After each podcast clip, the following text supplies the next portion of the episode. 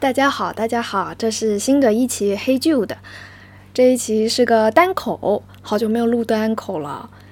咱们每次单口的套路呢，就是先唠一唠近期的痛苦，把近期的痛苦掰开来揉碎了说，完了再给大家分享一些我如何度过痛苦的小方法，或者是我有哪些转念启发来度过了这些小痛苦。今天呢也是这么个套路，因为 最近意识到了，本以为是个幸福平等的家庭，其实没有那么的平等。我知道现在意识到这件事情有点晚了，但我先给大家背景提要一下，我是台湾人，所以这个理论上呢，性别是没有那么不平等的，相比于大陆来说。我们家之前我也问过了，反正有什么东西在物质上基本都是平分的。但是现在我就发现有很多小小的行为举动，甚至是对于儿女的期待，其实家长会隐隐约约的有一些不平等。但是这些不平等又不是说真的是，嗯，比如说把钱都拿去给弟弟买房呀。这种很大的不平等，所以我就现在才意识到，但是没关系，终究是意识到了。然后我也跟大家讲了，当然我也相信这些小小的不平等呢是大家没有意识而造成的，所以就是因为大家没有意识到自己有隐隐约约的。性别不平等也好，厌女也好的一些情节，但是这个可能都是一个大环境遗留下来的毒素。其实我们就是带着意识去重新看待、重新调整一些亲子关系，都是可以改善的嘛。所以我是带着一些希望，有和家人们沟通。但除此之外，我也希望分享这些小小的不平等，以及我有什么感想给大家。也就是给播客的大家，还有其他社交平台上的大家，我是希望我讲这个事情呢，可以让更多的人他也意识到啊，原来这么小的东西也是一种不平等的存在呀。另一方面呢，我也是想听听看大家有什么感想。像我把这几个小小的不平等事情串起来以后，发了一个短文。没想到呢，就火了，在极客上有好多好多点赞和很多反馈。完了，我就同步到豆瓣，现在在豆瓣的某个原生家庭相关的话题下，已经成为热门第一了。底下就是真的超多反馈的，然后大家都会说，我也感同身受，我也有类似的经历，甚至我们家就是一模一样的情况。比这种情况更性别不平等的家庭也有很多很多，当然也有少数的家庭是非常幸福的，这些都有。大家的经历本来就是不一样的嘛，所以我就想，我还是可以把这些小事情拿出来在播客上说一说。完了，我也补充一些让我比较感动的评论，以及很多人推荐我读同一本书，有三个人都推荐了，不原谅也没关系。我也说一说我读这个书的感想，因为哇，真的是太有用了！我在微信读书上大约画了一百六十个笔记，等一下我也分享给大家。所以今天大概就是这么一个流程。第一个让我意识到家里有一些性别不平等的情况，就是特别小的一个事情，是我最近开始录健身视频。健身视频就是我在健身房撸铁，完了我用一个手机来录我自己撸铁的情况，这样子录的话，就可以让我在事后看我到底有哪些动作不够标准，哪些动作歪了，或者是哪些动作，嗯，我自己做的时候没注意到，但是看视频的时候就能看到，其实我已经左右不平等了。哎，反正我特别推荐大家健身的时候录视频，就能够看到自己的一些可以改进的地方，这样子健身的时候就会特别有效率。我第一次录完这个健身视频了以后，我就才发现自己脱了衣服啊，呸，穿了运动衣以后，在视频里的样子看起来还不错。是我更理想的那种壮硕的样子，是我喜欢的。这个东西呢，我以前没见过，所以我就觉得特别开心。我终于稍微靠近了我自己的审美一点，我就把这个视频的截图发给了很多人，我也发到了朋友圈。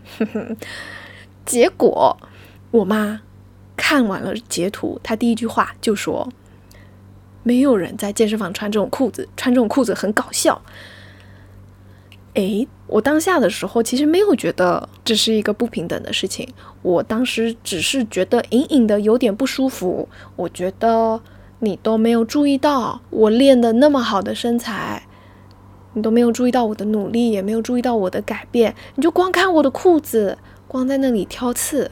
我是有点这样的想法的。当下，等到那天到了晚上以后，我又看了一回朋友圈，我发现大家都是夸的多。朋友们看到了截图以后，也都是很认可。可能相熟的朋友都会知道，我就是很喜欢卡戴珊的身材，我就是很喜欢那些很健美的女性。可是呢，我因为特别娇小，所以大家平常看我穿着衣服，也不会特别想象哦，原来我运动的时候是这个样子。大家都给了好评。那这么一对比呢，我就发现。我妈的挑刺，它并不是一种我挑刺是为了你好的那种挑刺，因为你知道，有的家长他给你挑刺的时候，他就会说你这个没做好呀，那你往哪里做，你就会做得更好呀。那那种挑刺是有建设性的嘛？但是这么对比了以后，我发现我妈这个挑刺是没有建设性的。我穿什么裤子怎么会影响我练习呢？而且为什么女生在健身房就要？关注自己有没有穿的得体，有没有穿的不搞笑呢？我觉得很多男的他在健身房穿的也挺搞笑的呀，然后行为也很好笑呀。呃，我当然没有歧视男生的意思。好了，我可能有一点，但是就是我觉得他不会这样对弟弟说，这不是因为弟弟练得多好，那是因为弟弟是男的，所以他不会关注弟弟穿什么，但是他会关注我还有我妹穿什么。这是第一个小点，完了呢。那天其实还有另一个点，也是一个特别小的。起因是我妹发了一张她跟我弟对话的截图，我弟在对话中 就是鼓励我妹。啊，我弟的说法其实就是什么，每个人都有自己的时区啊，就那个经典的名言，反正大概的意思。我自己看了是没有什么感觉的，那个没有感觉，不是说。我不在美眉的情况里，所以我不能共感到她的共感，而是我觉得美眉她就是一个很需要鼓励的人，但是当别人一味的鼓励她的时候，她也没有办法相信别人是真的鼓励她，所以我最近其实是刻意的减少了对美眉的这种偏道理式的输出。我会尽量的跟他说，你具体的事情真的做得很好。但是像这种每个人都有每个人的时区这种话，我是刻意的减少了不说，因为以前说的很多了，但是他还是比较自卑的一个情况。但是呢，美美发了这个跟弟弟对话的截图以后，我妈就在底下说：“哎呀，我们家的孩子都是我的骄傲。”结合了那一天同一天的健身房裤子的这个事情，我就意识到为什么弟弟说两句大而空的话就能够成为我妈的骄傲。但是呢，我在健身房练的那么努力，我也确实有了一些训练痕迹，但是就不是他的骄傲呢？嗯，说话难道比健身还要难吗？我发现不是，就是我突然发现了，我妈对于我弟。V.S. 我妈对于我和我妹是不一样的。这个不一样，不是说我弟真的特优秀，家里的顶梁柱这样。我当然没有说我弟不棒，但是很明显，我们不是在现实的层面上有了落差，而是我妈的眼睛，她在看儿子，V.S. 她在看女儿的时候，自己带上了滤镜，所以弟弟说两句这种人人都会说的话。就能够成为骄傲，但是呢，女儿必须要同时在健身房又练得要死要活，同时美美的、穿的体面的、努力的做到一百二十分的做人做事，她才会觉得不搞笑。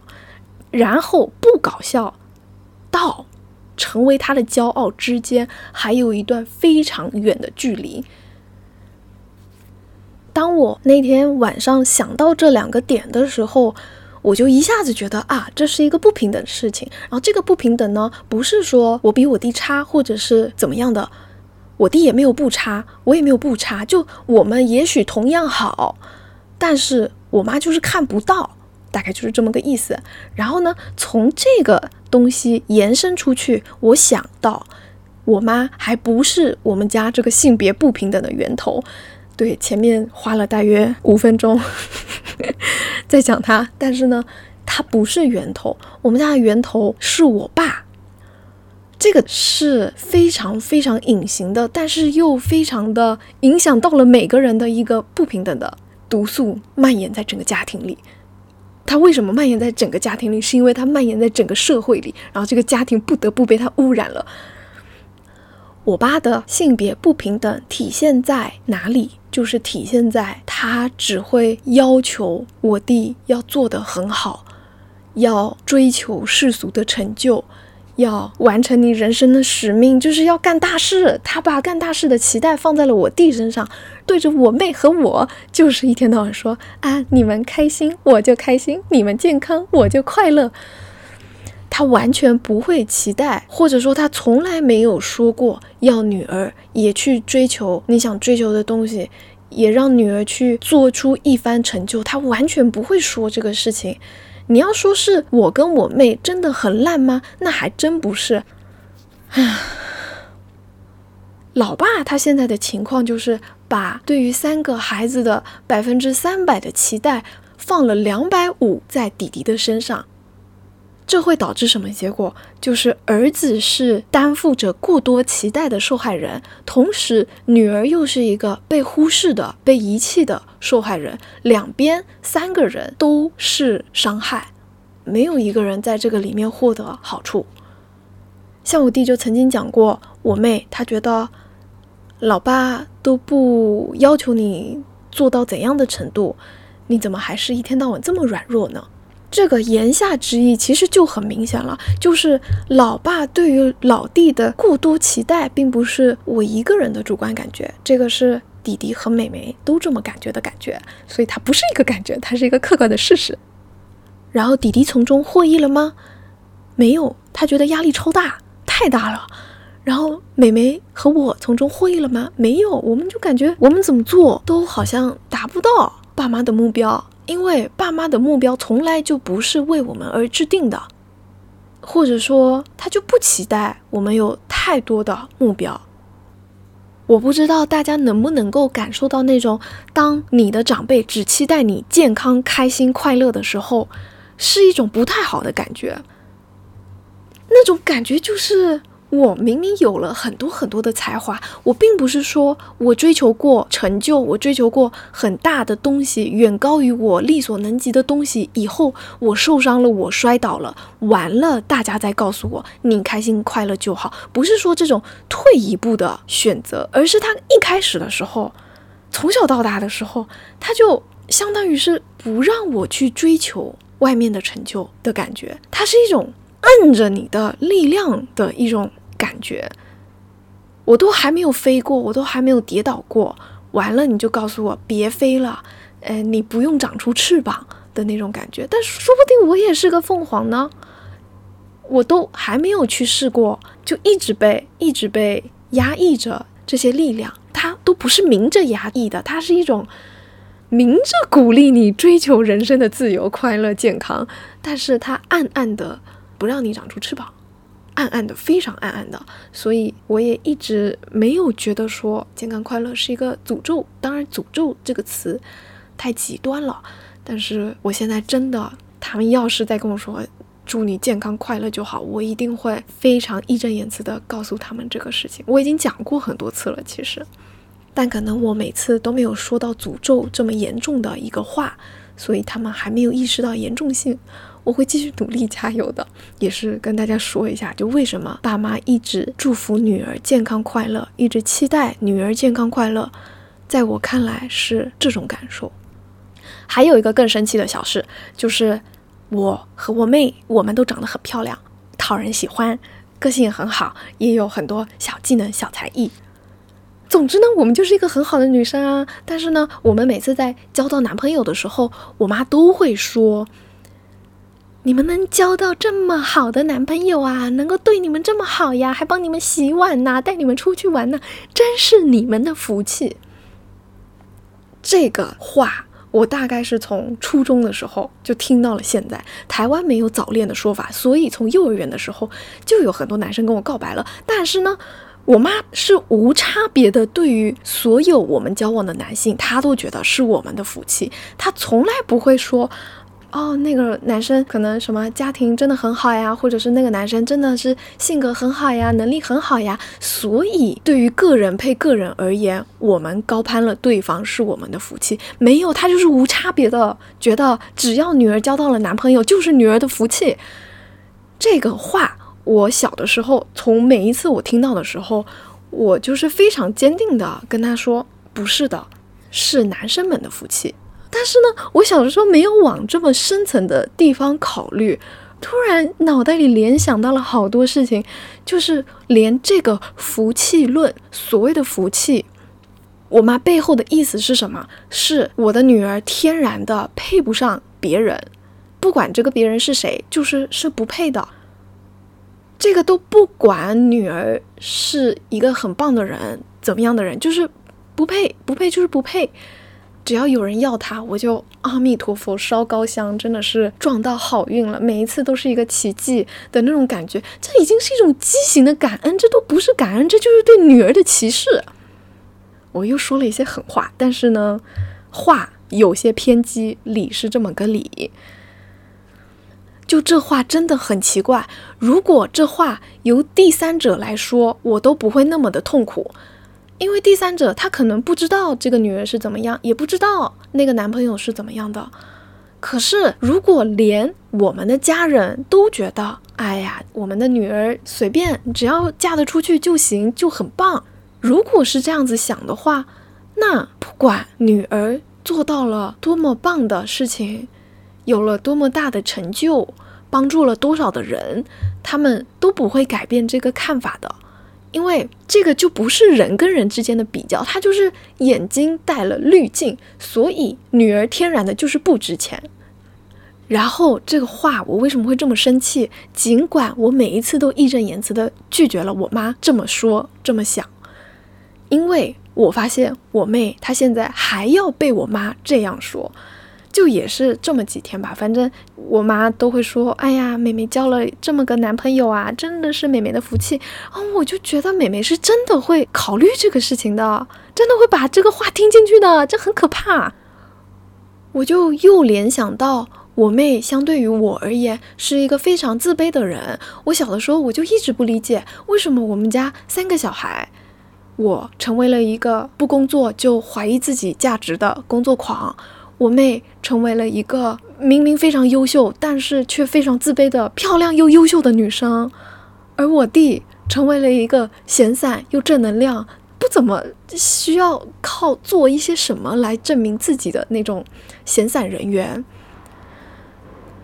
在联想到了这么多事情以后，我发现我和我妹就是被不平等的隐形对待以后产生的两面。这个两面呢？像我表面上我很自信，我很确定自己是有价值的，但是其实我的价值是依托于我要不断的干活，不断的创造价值，才会有价值的价值。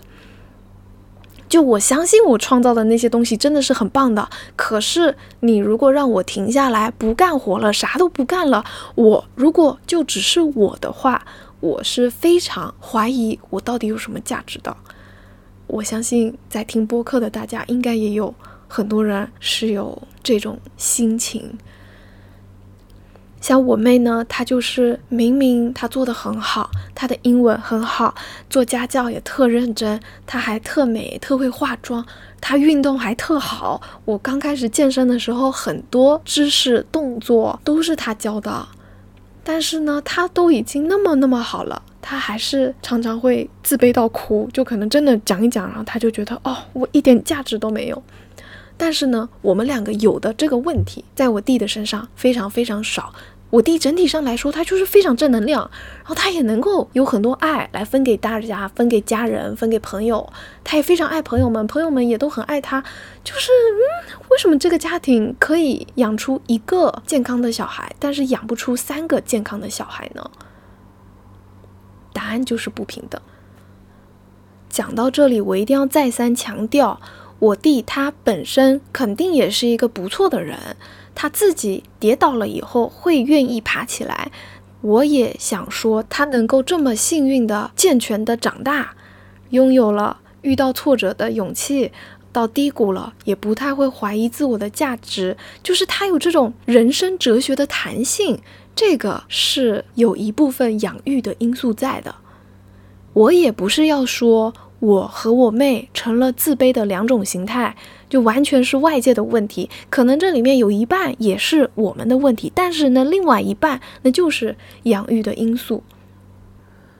然后也不存在什么，我弟是最后一个小孩，所以我爸我妈在晚期的时候突然良心开窍了。没有，就我弟跟我妹是龙凤胎，所以他们是同一个时间长大的。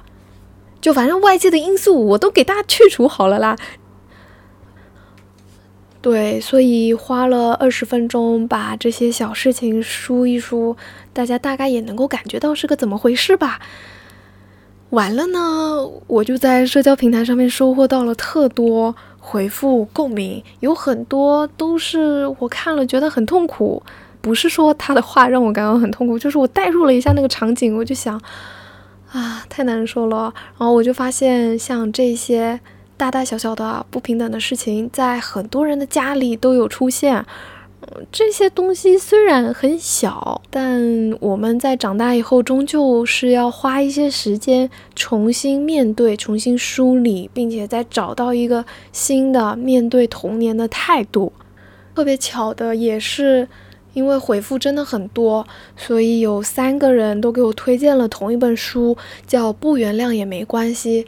不原谅也没关系的出版社就是北京科学科技出版社的李老师跟我说，这本书是他们出的。所以说，如果大家是对这本书感兴趣的，是可以在评论区，他们会送出三本，也是抽书吧，就是给大家一个福利。这是一个友情推荐吧，算是，反正不是广告。但是我自己是看完了这本书，觉得救命，这就是百分之八成 东亚家庭之所以痛苦的原因。它里面有一个特别重要的概念，叫做 CPTSD。大家都知道，PTSD 就是创伤后应激障碍嘛。啊，大家现在不是老爱说，呃，我 PTSD 了，我 PTSD 了。这个书里面它提到的一个概念叫做 CPTSD。C 是 complex 复杂的创伤后应激障碍。这个复杂是复杂在哪里？就他提到最重要的一个概念是情绪闪回。哎，我举个例子啊，你比如说我跟小陈吵架，我又突然觉得一个屁大点事，但是我就特痛苦、特痛苦、特痛苦。其实那个时候就是触发了情绪闪回。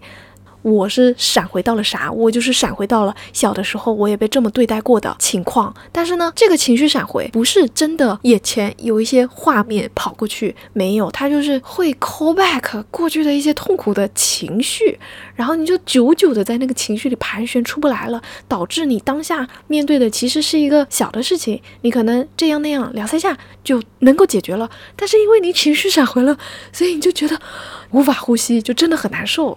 那种时候就是情绪闪回，这个 CPTSD 的概念就是在告诉我们，让我们看见并承认我们小时候那些自以为没有怎么受到伤害的情况，其实是已经受到伤害了，只是我们不知道，不好意思承认或者不敢承认，不确定这是不是伤害。我觉得约莫百分之八成的东亚家庭都有这个情况。以前呢，常常就是会觉得。啊，我们家人没有家暴，没有打小孩，嗯，也会愿意给小孩钱，零花钱，这是一个很棒的家庭了。但是这本书里面就是写到，就是如果你没有给零到四岁的小孩足够的爱、足够的关注，他就会感到被遗弃。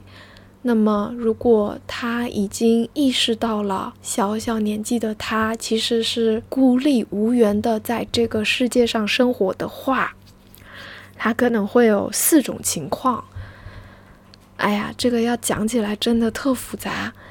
一种是战，一种是逃，一种是僵，一种是讨好。这四种情况，我就是逃。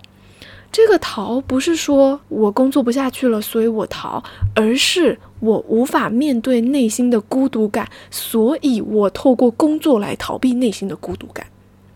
当我了解到逃是这个意思了以后，我就觉得特别精准。因为我之前就常常在我自己的日记里面写，我觉得我总是在逃，可是我不知道我在逃什么，一直在逃，一直在逃，可是我到底要去往哪里？我没有那个理想的终点，我只是在不断的逃避当下的一些什么东西，但是那个东西我以前说不上来。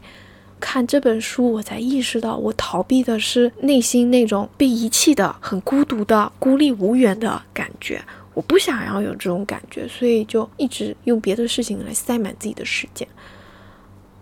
就是希望大家能 get 到这是一个什么情况，但希望大家都不要有。说了这么多。我有什么感想，或者是我自己之后会怎么样面对原生家庭？首先，我是肯定希望自己能够多跟他们沟通的，让他们也稍微了解到这些情况是可以改善的。我比较相信沟通吧，因为在我的生活里，我还比较幸运，就我基本讲讲，大家都能够改。我要是讲不了，我就发疯。总之呢，这个结果都是大家能改。嗯，当然这个有我幸运的部分，也有我十分坚定的部分。我也知道这不是每个人都面临的情况，但总之我会愿意去做先沟通的那个人。其次呢？以前我常常会觉得，我为什么要背井离乡的到一个完全没有资源，也没有人认识我，我也不认识任何人的地方，重新开始一个新的生活，在这里开始工作到不工作，然后认识朋友，又和朋友说再见。以前我都会觉得这是一个很悲伤的事情，我会觉得这是一个悲剧的开头。哎，不能说悲剧的开头，但就是一个悲情人物的开头吧。但是现在我不会这么想了。我会觉得离开了那个家庭是我做过的最好的决定。这不是说因为家里人真的很不好，对我很差，怎么样的？这是因为我为我自己争取到了自己跌倒又自己站起来、自己往前走的机会。我这么做了，我也学习了，我也迭代了自己。我成为了一个我相信自己往前走就能往前走的人，有这个信念了。我觉得以前的我是没有这个信念的，以前的我真的常常你就哎白天醒来，然后就觉得嗯为什么活着？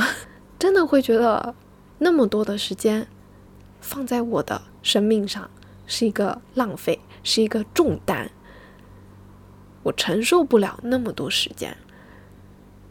哎，P.S. 一下，因为这是因为之前有很严重的抑郁症，所以会这样子想。这个希望大家不要有这种想法。